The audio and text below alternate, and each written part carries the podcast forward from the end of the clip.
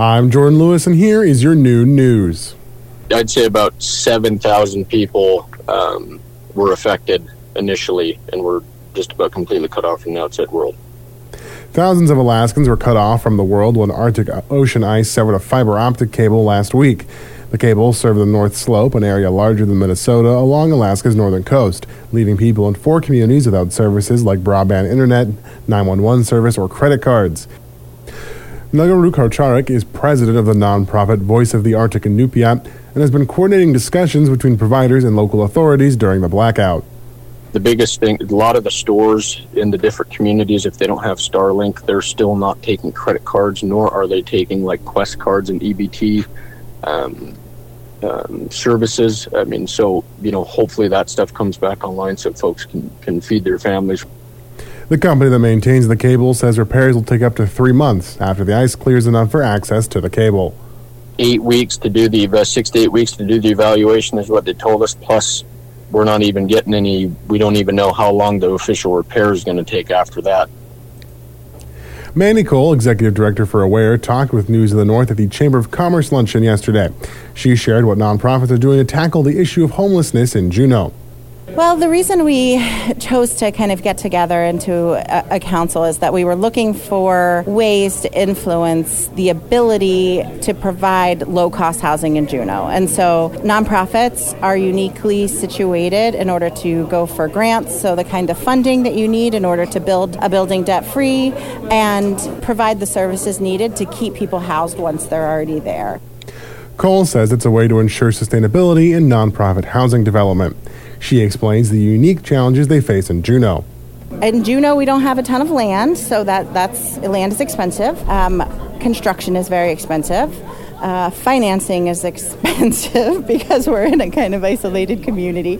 And so basically, if all the factors are pretty darn expensive, then you have to be able to, you know, in order for a project to pencil out, you need to be able to charge an amount to the end user that supports all of the money that you put into it. We are instead trying to control pieces of that equation, whether it's free land, no bank financing. You know, I would love to have a construction partner who wanted to donate construction services or transportation, you know, anything that can kind of cut those costs down so that what we charge to the tenant is really reasonable for people who are just barely making it. While different data was shared at the luncheon, Cole says this perspective is most important to keep in mind. Homelessness is not just one thing. It's not just one person who's sleeping outside or in a tent down by the river. It's families that are doubled up or tripled up. It's people who are living in their cars because they can't find housing. It's people who are turning down jobs because there's no places they can rent, even if they have a decent income to be able to afford rent. And so I think the most important thing is the numbers help drive our funding formulas. But really, it's the experience of homelessness that is so diverse in this community that we have to just be mindful that just because a person sleeps on the street, or maybe they're sleeping in their car, or maybe they're sleeping at their sister's house, like they're all experiencing homelessness, and they all will benefit from the Nonprofit Housing Development Council being able to bring units to the market. The Juneau Police Department has released a press release on a drug bust in Juneau. Lieutenant Craig Campbell gives us this report. May of 2023, the Southeast Alaska Cities Against Drugs CCAD Task Force received information that 35-year-old Juneau resident Ricardo Church Contreras was involved in distributing narcotics in Juneau.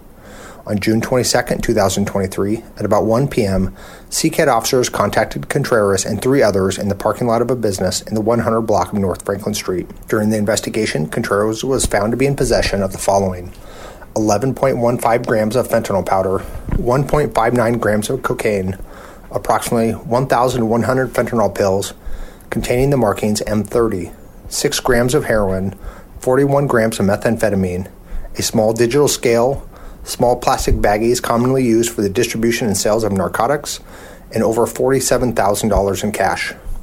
CCAD officers conducted a search of a room where Contreras was staying in the area and located the following: 2.48 grams of methamphetamine, approximately 100 fentanyl pills containing the markings M30, $772 in cash, and a money counting machine. CCAD also searched a blacked 2014 Mercedes belonging to Contreras that was in the parking lot and located the following: 10 grams of suspected psilocybin mushrooms.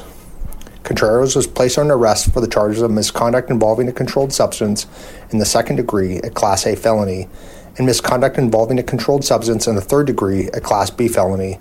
Contreras was taken to Lemon Creek Correctional Center. The seized narcotics have an estimated street value of approximately $32,650. Coming up next on News of the North, on Thursday, U.S. Senator Lisa Murkowski, along with Senator Dan Sullivan, introduced the Seafood Act of 2023, which would establish a Wild USA Seafood label for wild harvested seafood caught in U.S. waters.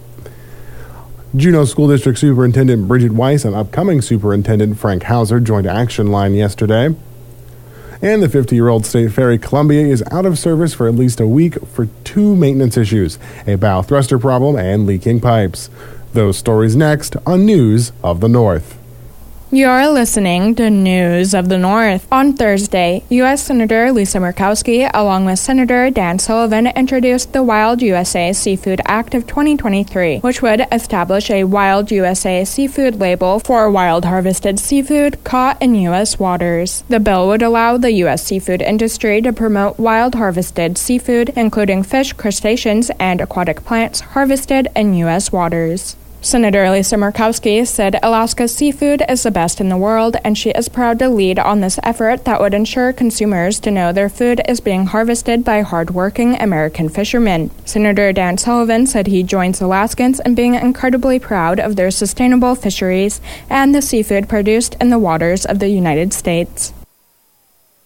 Juneau School District Superintendent Bridget Weiss and upcoming Superintendent Frank Hauser joined Action Line yesterday. Weiss will be leaving her position on June 30th. I am going to work for the University of Alaska. I'm looking forward to the opportunity because it's a nice bridge between K-12 and higher ed. So I've spent my career in K-12, almost 4 decades. And so I'm very passionate about what we do in K-12. And one of our greatest needs are teachers, high-quality teachers, and having an adequate supply for our positions. And so one of the things that I will do there is work with all three of our colleges of education that we have in the state and help build some collaborative systems where we can increase our enrollment in those colleges of education. Wise provides comment on Governor Dunleavy's decision to veto half of the proposed funding increase for K-12 public schools. It is detrimental. It is incredibly disappointing after the long legislative season that we had there with a lot of support for education. So the board will come back to the table on Monday of next week and start talking about how to resolve that difference, because now we have an unbalanced budget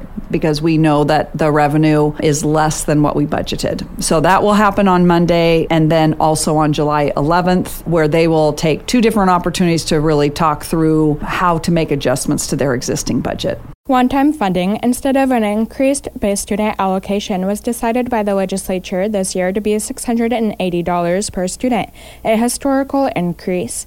Due to the governor's veto, it is now down to $340 per student. Hauser speaks to what his role will be when it comes to balancing the budget. The big thing is the board is going to have some, decisions to make as they look at where the funding, what the funding amount's going to be. They go through and they look at, how to balance that budget based on the $340 one-time, if you will, BSA equivalent. And so, there's going to be some, conversations they're going to have. Obviously, feedback from the community, looking at what those needs are across the district. My role is to help the board, have the information that they need to make those decisions. And so, we'll continue to have the conversations with the legislators as we, get ready to move into the next legislative session, continue to advocate for and talk about the importance of having an increase to the base student allocation. Here's what he looks forward to as superintendent. For me, one of the reasons why, the Juneau School District is such a great district to come to is because it really has a tradition of excellence. A superintendent coming in, what I want to do is try to build on those successes that the Juneau School District has had, great programs, great partnerships with not only business but community partners, and kind of continue to build on those programs. And that's something that I'm really excited about to be a part of in the Juneau School District. I have a music background, and so,